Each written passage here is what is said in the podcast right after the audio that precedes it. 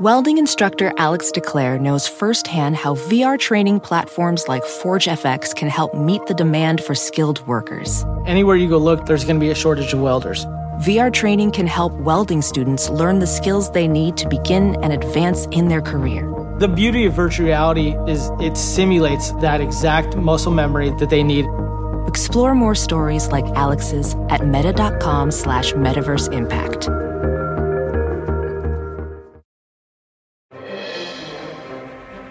If it's Friday, President Biden urges an end to a historic auto workers strike as nearly 150,000 union members prepare to hit the picket line in the UAW's first ever simultaneous strike on all of Detroit's big three car makers.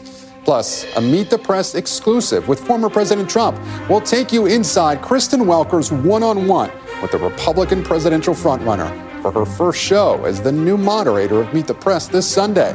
With no topics off limits from his actions on January 6th, his 91 criminal counts, and his current view of Vladimir Putin. And the piling up of political problems facing the White House that has voters questioning whether President Biden has what it takes amid the partisan warfare of a looming impeachment inquiry and new legal issues facing his son, Hunter Biden.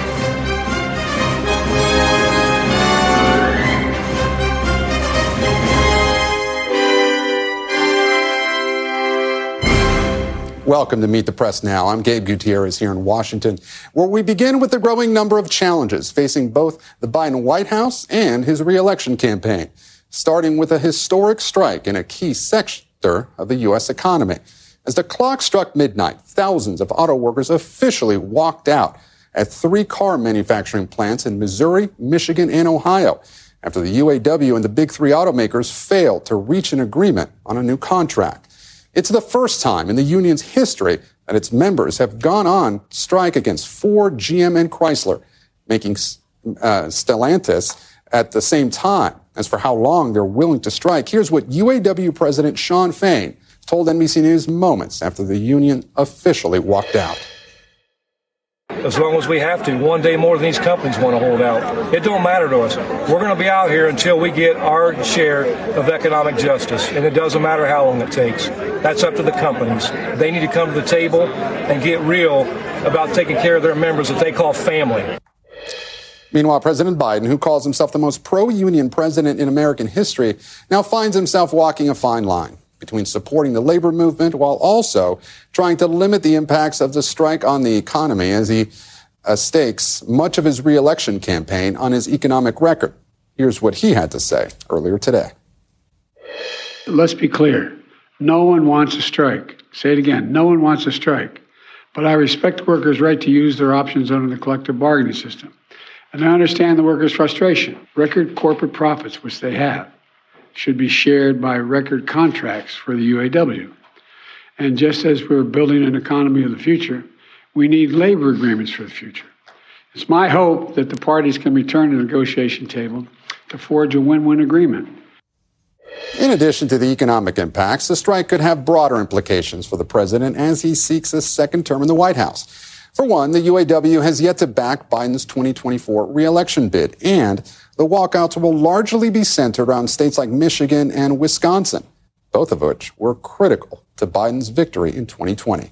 The strike also comes at a less than ideal moment for the White House politically. A new Fox News poll shows Biden lagging slightly behind the Republican frontrunner, former President Trump, in a head to head matchup with 61% of registered voters saying Biden does not have the mental soundness to serve.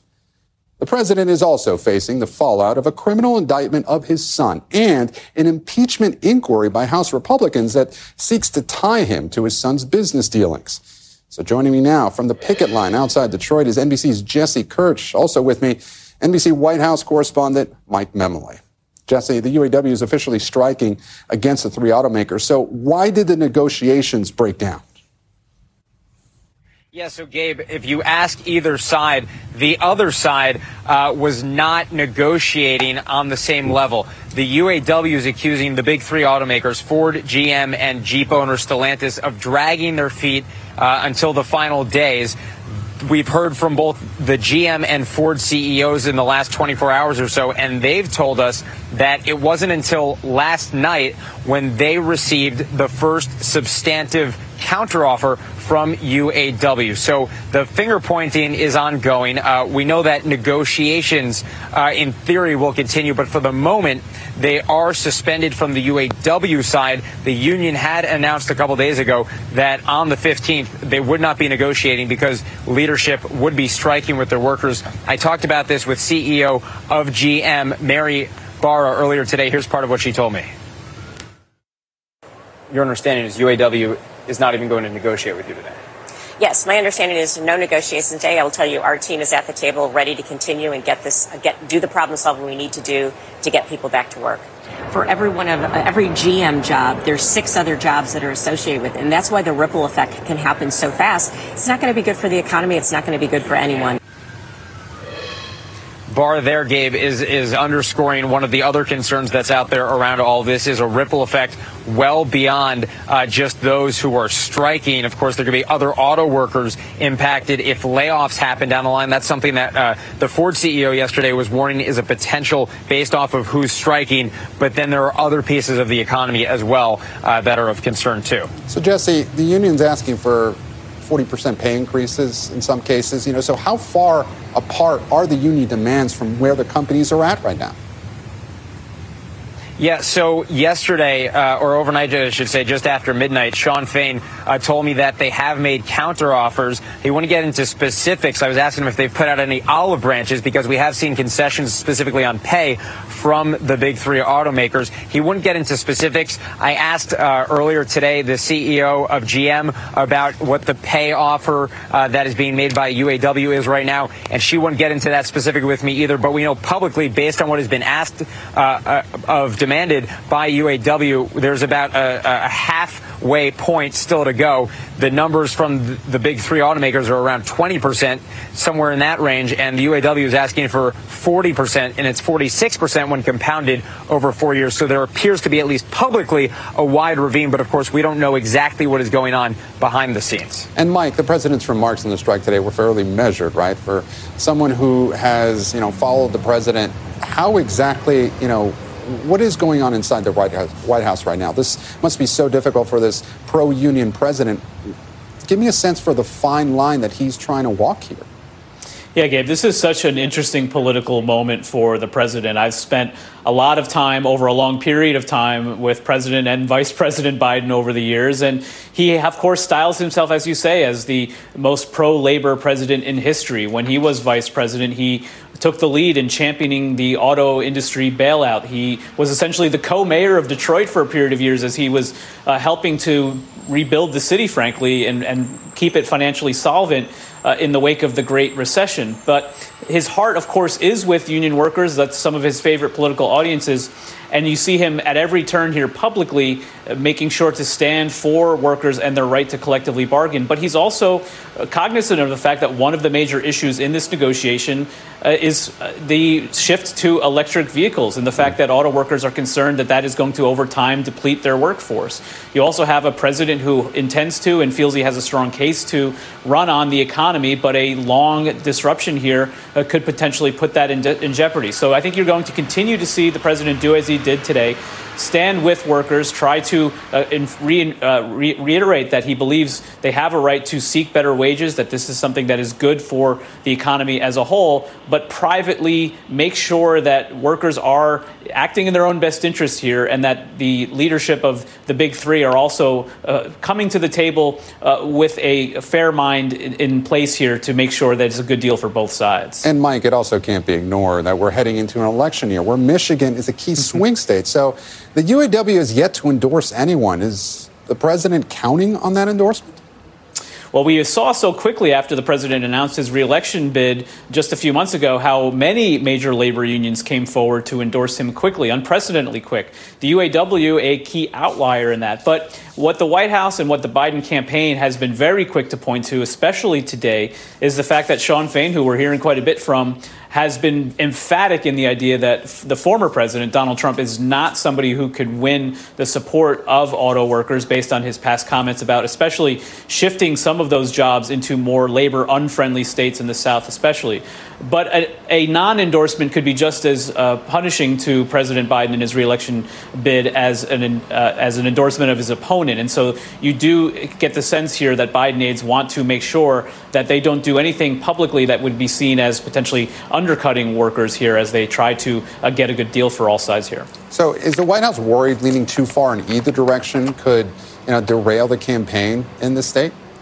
Well, it's, it's interesting to, to talk to White House advisors in terms of what they're working on behind the scenes. And because most of those conversations uh, are, are very uh, close to the vest, you did hear the president today dispatch those aides who have been uh, primarily managing this issue over the course of the last few months. There's, of course, uh, top economic advisor Gene Sperling and then the acting labor secretary Julie Su going in person to Michigan to try to work with both sides directly. Uh, what I think has been a sideline role for some of these officials and the White House in general is going to be, I think, getting closer and closer to a hands on role uh, as they try to avoid a prolonged dispute here. And back to Jesse in Michigan, what's been the union reaction to the president's involvement? Do, do they welcome his help?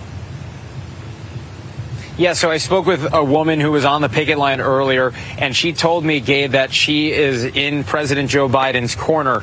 Uh, and I also talked to her about the president's comments in support of the UAW when he spoke earlier today. But we also got a statement a short time ago from the UAW president, Shawn Fain, which I think is kind of surprising in the context uh, of the president's relationship and everything Mike and you were just talking about. I want to read part of that for you right now. Uh, if you take a look at this, this statement came out a short time ago from Shawn Fain. I believe we have a graphic. There we go. Uh, the statement says, in part, working people are not afraid. You know who's afraid? The corporate media is afraid. The White House is afraid. The companies are afraid. Today we're rallying with our members. Tomorrow we expect to be at the bargaining table. So he's calling out the president there. And I asked Shawn Fain overnight about his conversation with the president. He said he didn't want to get into the politics, but then we see the statement today, and in just a little bit he'll be rallying with Bernie Sanders. Jesse Kirsch in Michigan and Mike Memoli at the White House. Thank you so much for joining us. And joining me now is Michigan Democratic Senator Gary Peters. And Senator, you were on the ground this morning in Michigan. What did you hear from the auto workers on strike? Well, that's right. I spent uh, the morning uh, on the picket lines uh, with uh, the auto workers, uh, and I'll tell you, they were actually uh, quite enthusiastic. their spirits were very high. Uh, they uh, believe that uh, they need to get a good contract, that they haven't been uh, getting fair wages, particularly after the significant sacrifices that the UAW members have made in the past to, to keep these companies alive. You know, back in 2008 and 9 uh, during the auto rescue, it was UAW workers that really stepped up, uh, made significant sacrifices, went to a two wage uh, system, lower wages, understood that they were part of the solution to get through tough times.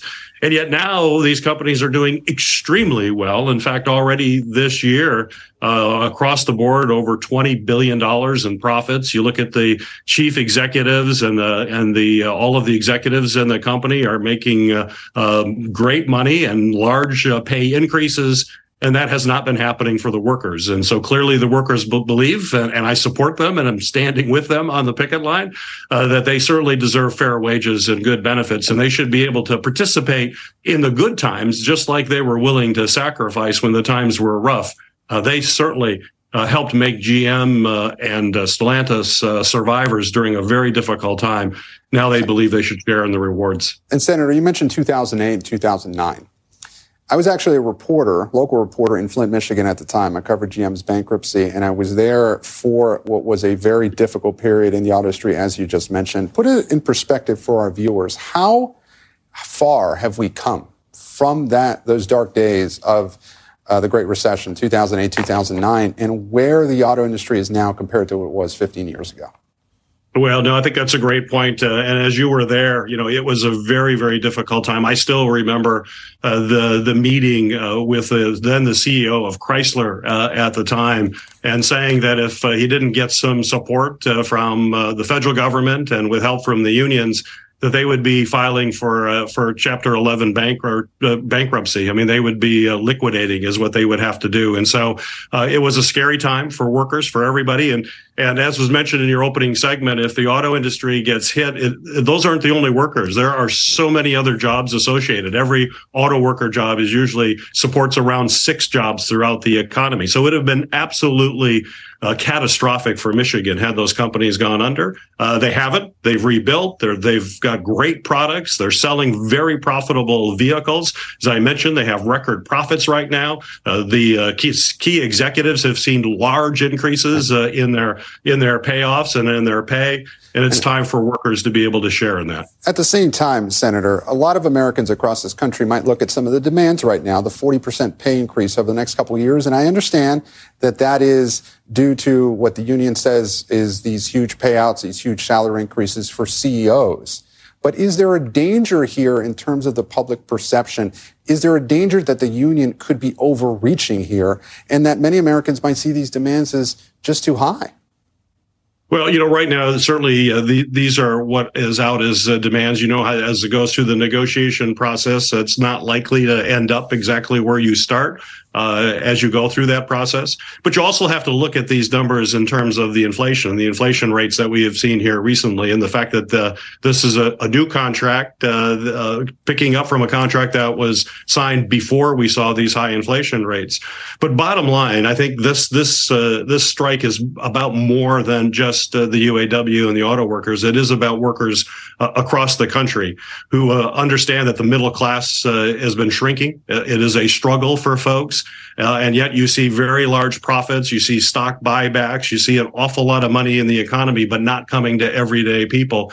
And I think it's a major reason why, if you look at public opinion polls right now of the broad public, and you ask them uh, how favorable do they view unions, uh, actually, it's it's the uh, it is equal to the highest amount back in 1963. We haven't seen these high favorability numbers for unions since 1963, which was a, a very golden time for unions.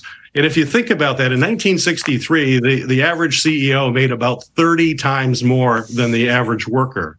Uh, today, uh, it's about 500 times more than the average worker. And uh, folks are saying this is not working right, especially young people. If you look at younger folks. So that's why you're seeing uh, drives in Starbucks and other areas where people are looking to unionize because people realize that they need to collectively come together in solidarity and stand up. And Senator, you alluded to this in one of your answers, but what do you make of those warnings um, that of the effects that the strike could have on Michigan's or the nation's economy? Uh, GM CEO Mary Barra, of course, who she has a vested interest in this, she's warning that inventory could become tightened. And Moody says that the strike could, quote, undermine Michigan's position in the economy. So with those stakes so high, do you think that President Biden should take a more active role in these negotiations? Uh, well, there's there's no question uh, we don't want to have a long strike. You never want to strike. Uh, so this is not something that anybody wishes on anybody. And, and the workers who are on strike, you know, I was as I was out there today, they were filling out their paperwork to get their strike pay of uh, $500 a week. Uh, this is going to be a sacrifice uh, for those members. So no one wants to see the strike go long. It, it does have an impact, and I think that put that puts pressure on both sides to come together and find an agreement that they can that they can live with. But I think you also have to look at the long term uh, benefits of uh, this strike, and hopefully we'll have a successful conclusion uh, of it very quickly. But if you put more money into the pockets of workers, if you put more money into middle class Americans, they spend that money. It is actually incredible stimulus for the economy. I don't believe you can have a strong economy if you don't have a strong and vibrant middle class. And that's what this battle is about, is to make sure middle class families have the resources to live a life uh, with fair wages and good benefits and can strengthen the overall economy. That's really what's at stake here. Senator Peters, thanks so much for joining Meet the Press Now. We appreciate your time, sir. Uh, let me Thank bring in an, another Michigan lawmaker, Democratic Congresswoman Debbie Dingell. And uh, Congresswoman, what do you make of the president's remarks today? We reported he spoke to both the union and industry leaders yesterday. So are you satisfied with the president's public response, given how often he touts his pro labor credentials? So, look, I've been probably more engaged than most people, talking to everybody on both sides. Uh, and spend a lot of time in union halls. I am not somebody that believes that this president should intervene uh, in mm. this strike or where we are. Uh, this is something that's got to be resolved between the companies and the workers. Uh, I think it's very important that the president show the workers he is standing with them strong. They're looking for that signal.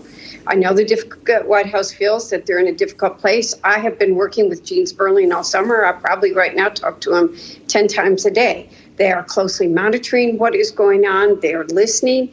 I think we need to think in the public policy arena what it is that we can do to support this transition. You know, this is not a talking point moment. This is where the rubber is hitting the road about the future of this auto industry.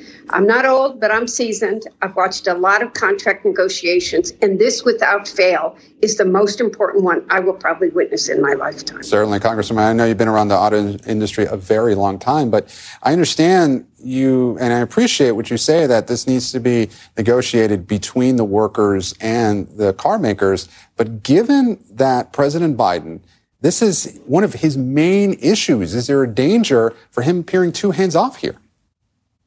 Well, I think he does need to show people that he is engaged. It's monitoring. What kind of policies can he help uh, help do? I, have said for a while. I've said to everybody, we got a problem with labor. Uh, uh, in that I'm in the union halls. I am in a union hall every since during the pandemic. I wasn't able to, but uh, every weekend I am in a union hall. I'm going to tell you in 215, 216, I warned Democrat Donald Trump could win Michigan, and everybody thought I was crazy. Now I know, but I've talked to the president. I mean, anybody who knows me knows I talk to everybody to make sure that they understand what the issues are. And you know, part of the issues in this contract are are, are very clear. COLA. Uh, my colleague Senator Peters talks about it, but people don't understand that the union workers gave up COLA in 2008 and 2009, have not had a cost of living adjustment since those times, and now their real wages are almost 10% behind where they were in 2008 and 2009. We have to address the tier system, but not even in these contract negotiations, and probably what is the most important issue, but you can't talk about it because of, of labor law is that transition to the battery from the internal combustion mm. engine to the battery. Who's going to be, how are you going to, who's going to make those batteries? How are they going to be paid? Where are they going to be built? And we do have a role to play in that. I, I consistently and constantly tell my colleagues that as we go to EVs, we got to address the foundation that's got to be there and in place. And it's not either or, it's both. But the worker has to be have a just transition. We have to watch out for the worker in this transition period. Certainly, Congresswoman, a critical inflection point in the history of the auto industry. But let's talk more about the president's campaign. We showed a poll earlier that more than 60% of Americans do not believe that President Biden is mentally sound enough to serve as president. That number includes a quarter of Democrats and nearly 70% of independents. So, what do you make of those numbers? So, first of all, I'm going to tell you that I'm everybody knows this in, at MSNBC, and Chuck Todd knew it well. I don't believe in polls because you all keep giving me all these polls and told me I was crazy when I said Donald Trump was going to win Michigan. And I was right and you were wrong. And I'm in those halls and I know what people are saying. And it's a year out from this race. So this is just another poll that's an inflection of time that you all are going to use to make a lot of noise about. I'm going to listen to what the voters are really thinking and what the choice is going to be and who it's going to be between. Now, President Biden has got to show people how engaged he is, what he's paying attention to, making sure he's fighting for those issues that working men and women across this country care about. He's going to do it during this auto strike. He's going to do it for the next year. And ask me next October what I think and who's going to win because I get out every weekend. I talk to real people. Polls don't talk to real people. Congresswoman Dingell. We cover a lot of things on this program. We cover polls, we cover voices of voters, we cover politicians. We greatly appreciate your time here for speaking with us about a very important issue. Thank you, Congresswoman. Thank you. And up next, Kristen Welker, the new moderator of Meet the Press, is here after her exclusive and wide ranging interview with the 2024 Republican frontrunner Donald Trump. What he told her about potentially pardoning himself and Russian President Vladimir Putin. His comments on that next. And new troubling poll numbers for an incumbent president seeking reelection as the crisis and concerns pile up. Can the Biden campaign navigate the rocky road to 2024? That's ahead. You're watching. Meet the President.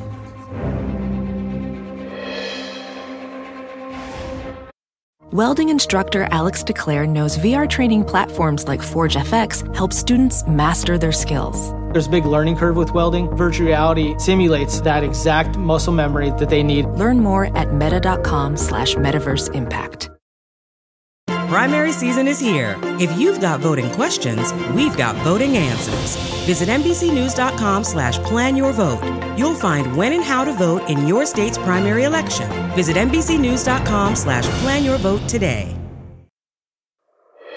Welcome back. Ahead of her first episode as the new moderator of Meet the Press, Kristen Welker sat down with former President Trump in a one-on-one exclusive interview inside his New Jersey golf club. The interview comes as Mr. Trump faces a historic moment, expanding his already dominant lead over the GOP field, with his sights firmly set on retaking the White House while facing enormous legal peril across four looming criminal trials. No topic was off limits, from the prospect of jail time to big policy issues like his stance on abortion and his view of Russian leader Vladimir Putin, who made comments this week about Trump's so-called plan to end the war in Ukraine. Take a listen.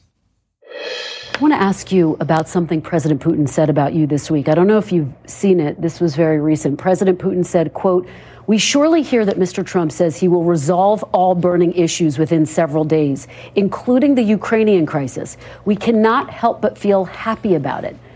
What do you make of that? Do you welcome well, his I like that he said that because that means what I'm saying is right. I would get him into a room, I'd get Zelensky into a room, then I'd bring them together and I'd have a deal worked out. I would get a deal worked out. It would have been a lot easier before it started. Essentially, for four years, I kept them from doing anything because you know what? I will tell you this. I've never said this. Ukraine was the apple of his eye.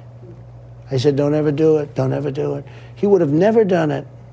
But again, oil prices. He wouldn't have done it because of me, but oil prices the prices were so high that he had so much money. So he had all this money to prosecute the war. The one who drove up the prices was Biden. Given that President Putin has bombed maternity wards, 20,000 kids It's kidnapped from Ukraine by Russia, mass graves. Do you welcome his support, his all but endorsement? Look, I had a very good relationship with him, and yet nobody was tougher on Russia than me. I stopped Nord Stream 2. You never heard of Nord Stream 2. That was the pipeline until I got involved. I said Nord Stream 2, people that were sophisticated, military people and political people, never heard of Nord Stream 2. I had it ended. The pipeline was dead. Biden came in and he approved it. There was nobody tougher than me with Russia, and yet I got along with Putin. Let me tell you, I got along with him really well. And that's a good thing, not a bad thing. He's got 1,700 nuclear mi- missiles, and so do we. But look, that's a good thing. Getting along is okay, but I got along through strength. And the war would have never happened. The war would have never happened. Now, what's happened? It's so bad. The oil price is so high. It's hard to get it stopped. The oil price is so high. When he goes above 50 and $60 a barrel, he makes a lot of money on the war. Now, it's a humanitarian thing. It's a lot of different reasons, but I will get that war stopped. And you can catch much more of Kristen's interview this Sunday on Meet the Press. And joining me now on set, here it is, Kristen Welker, the new moderator of Meet the Press. Thank you so much for being here with us, and congratulations on that huge interview. Gabe, thank you so much. It's great to be with you. Well, it's good to have you here. And I want to talk to you a little bit more Mm-hmm. about that exchange regarding Vladimir Putin. Didn't the former president give any details on how he would come to this deal? He said he'd end the war very quickly. What exactly did he mean? And did he say how often he talked to Vladimir Putin when he was president? He didn't, but you're absolutely right. That's the key question. How are you going to end a war in 24 hours? A lot of people hear that and say it's just not realistic. He wouldn't give specifics, but I pressed him, Gabe, on the idea of if you were to end this war in 24 hours, isn't that effectively giving Putin a win? Mm-hmm. Because he would therefore be able to hold on to the territory that he's illegally occupied. The former president disputed that and said that wouldn't be a part of any deal. It's hard to see how it wouldn't be, but this is an ongoing challenge. And again, not giving any new details about the specifics of that 24 hour timeline, which by a lot of accounts doesn't seem Yeah. realistic to many people. And of course, as you know, Chris, and the Ukrainians would you know, according to all the experts and according to the Ukrainians that I've spoken with, they wouldn't give up, they wouldn't agree to any deal that gave up any of their territory. So he didn't get into specifics. And that's something the former president often does, right? You also spoke to him about these negotiations with the UAW and the big three. He talked about a grand deal, but would never get into specifics. That's so interesting. He said he would make a deal uh, between uh, UAW and the big auto manufacturers, and of course, the entire country watching this massive standoff. Look, he is a businessman. He wrote The Art of the Deal. So we know that this is a part of who he is as a politician as well. But you're absolutely right to point out that the devil's in the details. How does it actually get done? It was notable when he weighed in on the UAW standoff, obviously going on against the backdrop of a major mm-hmm. uh, and critical battleground state, Michigan, which mm-hmm. former President Trump won in 2016, but then lost to President Biden in 2020. By the way, the Biden campaign blasting yeah. former President Trump for what he said about UAW, effectively saying that he's the one who mm. sent manufacturing jobs overseas and that manufacturing has increased in recent and years. Kristen, in this interview, you also got him to weigh in on some of his legal obstacles on the record uh, for the first time. And he told you that he was given the option to pardon himself, right, at the end of his administration. Let's take a listen at some Great. of what he told you. Mr. President, if you were reelected, would you pardon yourself? I could have pardoned myself. Do you know what? I was given an option to pardon myself. I could have pardoned myself when I left people said, Would you like to pardon yourself? I had a couple of attorneys that said, You can do it if you want. Uh, I had some people that said it would look bad if you do it because I think it would look terrible. Um, I said, Here's the story. These people are thugs, horrible people, fascists, Marxists, sick people. They've been after me from the day I came down the escalator with Melania. And I did a great job as president. People are acknowledged. Great economy, great jobs, great this, great that. Rebuilt the military, Space Force, everything. We, I could go on forever. Let me just tell you. I said, the last thing I'd ever do is give myself a pardon. I could have given myself a pardon. Don't ask me about what I would do. I could have, the last day, I could have had a pardon done that would have saved me all of these lawyers and all of this, these fake charges, these Biden indictments. They're all Biden indictments, political. They indicted they want to arrest their political opponents. Only third world countries do that, banana republics. So, ready? I never said this to anybody. Uh, I was given the option. I could have done a pardon of myself. You know what I said? I have no interest in even thinking about it. I never even wanted to think about it. And I could have done it. And all of these questions you're asking me about the fake charges, you wouldn't be asking me because it's a very powerful, it's a very powerful thing for a president. Um, I was told by some people that these are sick lunatics that I'm dealing with. Give yourself a pardon. Your life will be a lot easier. I said, I would never give myself a pardon. Even if you were reelected in this moment? Well, I think it's very unlikely. What, what did I do wrong? I didn't do anything wrong. You mean because I challenged an election, they want to put me in jail? So interesting, you know, the television performer kind of teasing. I've never mm-hmm. said this before. Mm-hmm. So, Kristen, I want to ask you look, you covered the Trump mm-hmm. administration. Of course, you were the moderator of that critical debate in 2020. You've dealt with the former president so many times. What struck you about this interview in particular? What was his demeanor like? Did he seem a different way? His answers to his questions? What struck you most? Look, I think he was incredibly defiant in this interview, particularly as you heard him say. I did ask him repeatedly about the legal challenges that he is facing. I asked him if he fears going to jail. And he said he doesn't. He said, I'm wired differently. Mm-hmm. That was a fascinating and revealing moment. But it is clear that this is obviously something that looms large over his campaign. He has a very significant lead in the GOP primary, but when you look at the general election matchup, it gets much closer. And he knows that's where these legal challenges, I think, come under closer scrutiny. Kristen Welker, the new moderator of Thank Meet you, the Press. Great it's to so see good to have you here in person. Thank you. And we'll be watching on Sunday Great to see, to see more you. of that interview. Thank Appreciate you. it. Thanks. Make sure to catch more of Kristen's exclusive interview with former President Trump this Sunday only on Meet the Press. Instead of come this hour, how an 80 year old president is working to rally support for his reelection among the nation's youngest voters. You're watching Meet the Press now.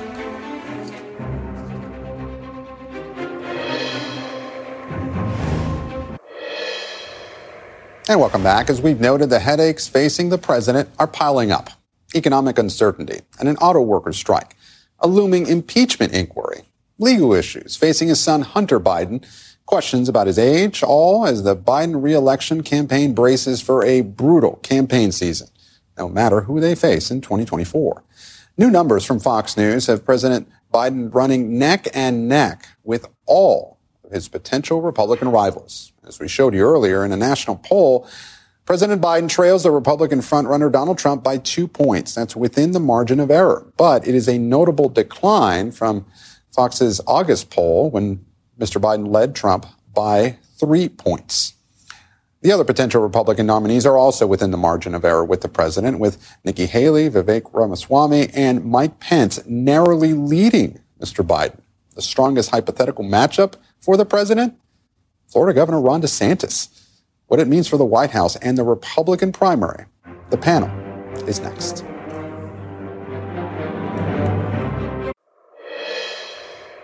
And welcome back. With summer break officially over for most people and Congress back in session, both parties are confronting serious issues heading into the fall. For Republicans, House Speaker Kevin McCarthy, who just initiated an impeachment inquiry of President Biden, has until the end of this month to rally his caucus to a spending agreement and avoid a government shutdown, all while navigating threats from that caucus to oust him from the speakership. Democrats, meanwhile, must contend with continued polling that show the president tied with former President Trump and most other GOP candidates while also facing a growing number of setbacks and distractions in Washington. And joining me now is the panel on set Heidi Heitkamp, former Democratic senator from North Dakota and a CNBC contributor, Sarah Chamberlain, president and CEO of the Republican Main Street Partnership, and Tia Mitchell, Washington correspondent for the Atlanta Journal Constitution. Thank you all for joining me at the press you. now. Thank you. And Tia, I want to start with you. We're still a long way out from the 2024 election. Was it like 416 Oh, days? down to the day. I- You're better than me. yeah, you wouldn't, you wouldn't know it from you know some of the discussion we're already having. But you know the polls that we're hearing about the new polls regarding uh, President Biden. Does this square with what you know what you've been hearing? And is this where President Biden expected to be at this point against former President Trump? I think President Biden would like to have higher approval numbers, higher polling numbers, but I think his his campaign would say there's a lot of time. Um, right now, Trump and the other Republicans are fighting for that nomination. It's not even general election season yet. I think Biden's campaign would also say national polls are not what is the true uh, barometer of how to win a presidential election. But it is troubling. The White House, the Biden campaign has tried a lot of things to tout his agenda, tout what he's accomplished in his first two years of office, and it's not resonating to the point that it's turning things around. And Sarah, I, I want to turn to you. You know, a lot of Republicans have been making the electability argument against Trump. Um, you know, there's a lot of there's been a lot of talk that oh, you know, another Republican would be better suited to take on President Biden. But looking at that poll, does this poll take the wind out of that argument? I know it's within the margin of error, but 48 46, it looks, according to this poll, that former President Trump is in decent shape, very good shape against Biden. He certainly is in decent shape. And the Republican Main Street Partnership did a poll that matches this mm. poll. So he is certainly right there. People like President Trump. I mean, I don't think there's any question about that. Uh, I know Governor Sununu would has been very public about wishing that maybe Trump would not be the nominee, but at this point, it looks like he will be.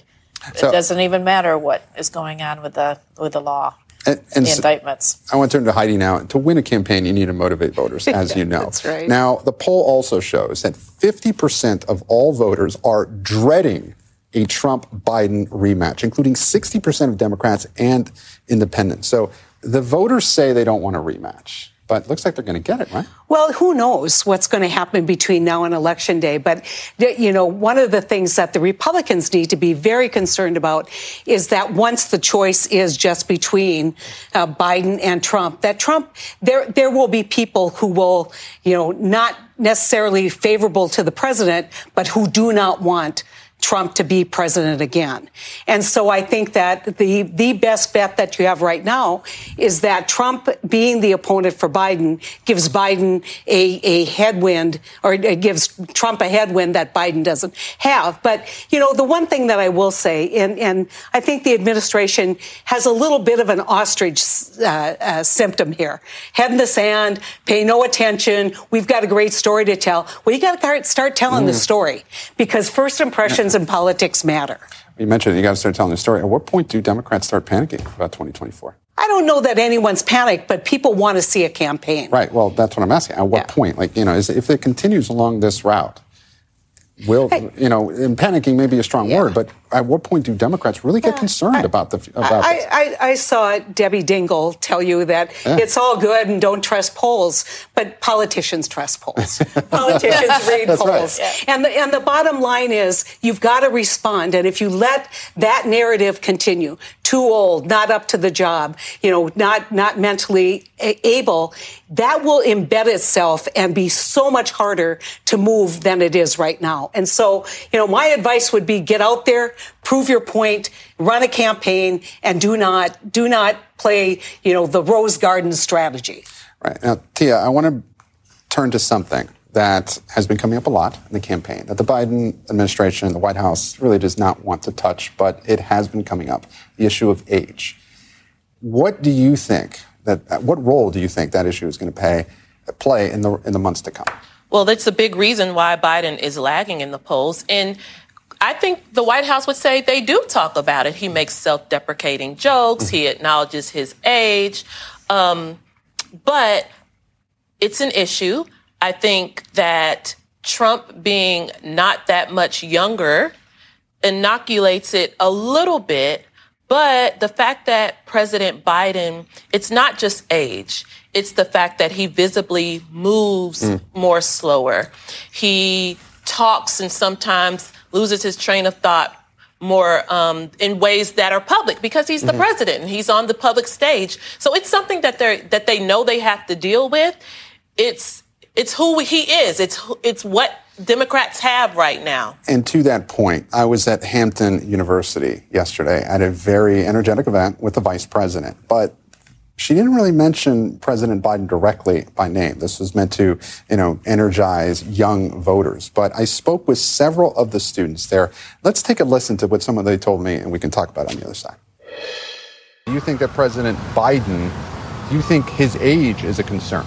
Um, I think it is a concern because, you know, we don't want to be like, you know, voting for him and then he may not like you know actually be able to serve the full term do you think that president biden's age is a concern um, I would say yes. Biden or Trump? Biden. Biden. do you think President Biden is too old to run for reelection? Yes, I do. Really? I do. I think it's good that he has Kamala Harris because she's young and she fits in a lot of demographics. So she might be able to provide a fresh mind on a lot of topics. But President Biden himself, I feel like he should, this should be his last year in office. So, look, they were blunter than I anticipated. Some of them saying, "Oh, he might not be able to make it to his, his uh, the end of his term." However, at the same time, when I asked them Biden versus Trump, they obviously, yeah. you know, they obviously said uh, Biden, and that that squares with a recent NBC News poll that we had. That despite you know concerns about age, young voters ages 18 to 34, they will go um, for uh, President uh, President Biden by a wide margin, 60 to 35, I believe it is. The question is, can those voters actually turn out? Are are those voters, even though they support President Biden and Vice President Harris, are they going to get out to the polls? Uh, one thing I would tell you, and it should not be underestimated, and that is choice women's reproductive mm. rights once again will be on this ballot. If there is a clear differential between the Republican Party and the Democratic Party, we're going to see young people voting mm. issues mm. like climate, voting issues like choice. And so, uh, you know, let, let's let's not put too fine of a point on it because this is a race between two individuals. But the issues for young people are on the Democratic side. And absolutely, that is something that Vice President Harris really stressed in her remarks yesterday. Also today, she was in North Carolina talking about climate change, gun safety safety, reproductive rights. That's a theme she's hitting over and over again. But, you know, Sarah, I want to get your, your take on this. What you just heard, you know, from those young voters, what do you make of that? And you, can Republicans also turn out their young voters as well? Well, we don't have as many young voters. That's true, Let's just be honest. That's right. Um, but I, I'm not sure those voters are going to turn out. I have a daughter that's about that age. She's uh, 17 now, and she thinks Biden is too old. He is older than her grandfather on both sides. Mm. So that's a little scary. I'm not sure these kids are going to turn out. They're going to talk about it, Mm-hmm. but will they really go and vote? The Democrats need them to vote, though. You know, it was very interesting. Another group that I also talked to, they said that they looked, they grew up on the Obamas and they viewed, you know, Yeah. former President Obama as their, their dad. They had, he had young children in the White House, but they look at President Biden as their grandfather. Right. And So, as Sarah said, he's older than a lot of the young people's grandfather. He has Yeah. grandchildren that are Mhm. older than those college students you spoke to. Well, Thank you, Tia, so much. Heidi and Sarah, thank you so much for joining us here on Meet the Press Now. And coming up, much more.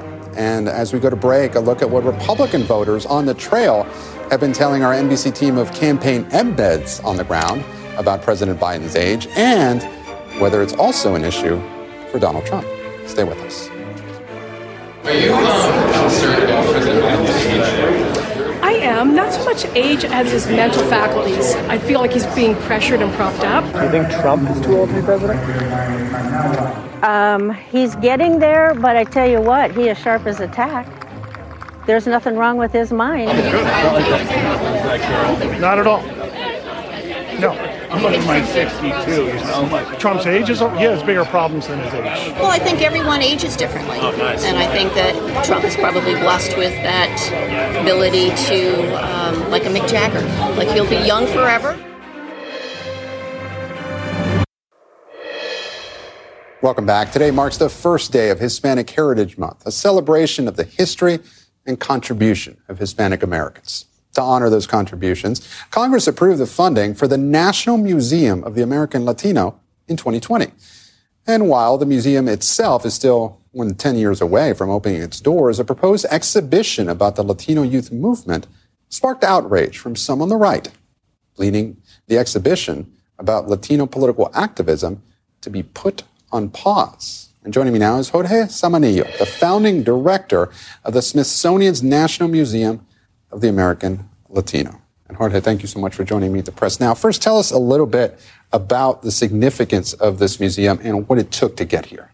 Well, this museum was years in the making. It goes back over 30 years. People, small group of people trying to get a Latino history presence on the National Mall in Washington, D.C., to tell our story, to have representation. And 2020, the legislation was passed, and we started. We hired a director, myself. We created a board of advisors, um, trustees, and now we're looking for a site to build a museum on. And you know, just to bring our viewers up to speed, so the museum is still a decade away, but this exhibit you're trying to drum up interest. But there has been some controversy over the past year, of course, as you will now bring us up to speed. What what has, in your view, what has been the main sticking point? And it's been put on pause right now, and the exhibit, exhibit is shifting direction a little bit. Tell tell us about that. Well, we have a Molina Family Gallery gallery at the National Museum of American History, and in there we have an exhibit, exhibition called Presente, which we opened last June, which is a foundational exhibit talking about Latino history in the United States. Um, and that exhibit has been open for a little bit for over a year now. It's an incubator space. We try out different themes and topics, see what resonates, uh, and see what we'll explore further for the permanent museum. Uh, but some Republican lawmakers looked at it and said this isn't the history that uh, that they want to present it. They argued that in some cases it presented Latinos as victims. Do you agree with that? we always appreciate the critique and uh, and people's viewpoints, and it shows passion, right? People want to make sure their stories are being represented the correct way. So we'll listen to all sides and, and, take that critique in. But um, it's factual history. But we, when we're we always take a deep look at what people are saying, and if we need to make any corrections or expand on labels, we'll do that. But you know, I'm, I'm trying to understand. I was I was reading a, an, an article about this uh, about this exhibit. Now, is the focus shifting to uh, salsa and, and music? Is that something that's for for a broader audience that you're focusing on? No, rather than focusing on this history, or just clarify that. No, there might be two different exhibits you're talking about. So we have a front, the first exhibit we opened last year, Presente. We're working, we're developing another exhibition on Latino youth movements that recently uh, came out in an article. Uh, last year, I decided to shift to a music exhibit, a broader appeal exhibit, and that's what you may be talking about. That one is an exhi- exhibition that I decided we need to do to increase our collections, build our collections, reach out to more communities across the United States, have a broader appeal as we raise money and build towards the museum. What would you say? How difficult is it in the times we're living in right now to present a version of history that is not so politically charged? Did it surprise you with how much blowback and backlash this particular museum got over the last year? It didn't surprise me. You know, I'm from South Florida, from Miami, and I, I know the Cuban American story there and how passionate people are about making sure that story is told correctly. Mm-hmm. Uh, and I knew we have a very diverse community across the United States, and this Latino community we're trying to really build an identity for. So I expected some of that. So, in terms of the funding, what's next? Its funding is, you know, it's raise money. We need to raise over $500 million, and then Congress, through appropriations, matches that. So we have a long road ahead, but we're doing very well with fundraising. Hopefully, we'll secure a site this year, and then eventually start the design competition, architecture, and we'll start seeing the ground, uh, the museum coming out of the ground. All right. Well, thank you so much, Jorge, for joining us. We really appreciate your time. Um, and, you know, as we start Hispanic Heritage Month, thank you so much. Thank for, you. For joining us here on Meet the Press Now. And we're back Monday with more Meet the Press now. And if it's Sunday, of course, it is Meet the Press on your local NBC News station with the debut of Kristen Welker as moderator. She'll, of course, have much more of her exclusive interview with former President Donald Trump. NBC News Now coverage continues in just a few moments with Hallie Jackson right now.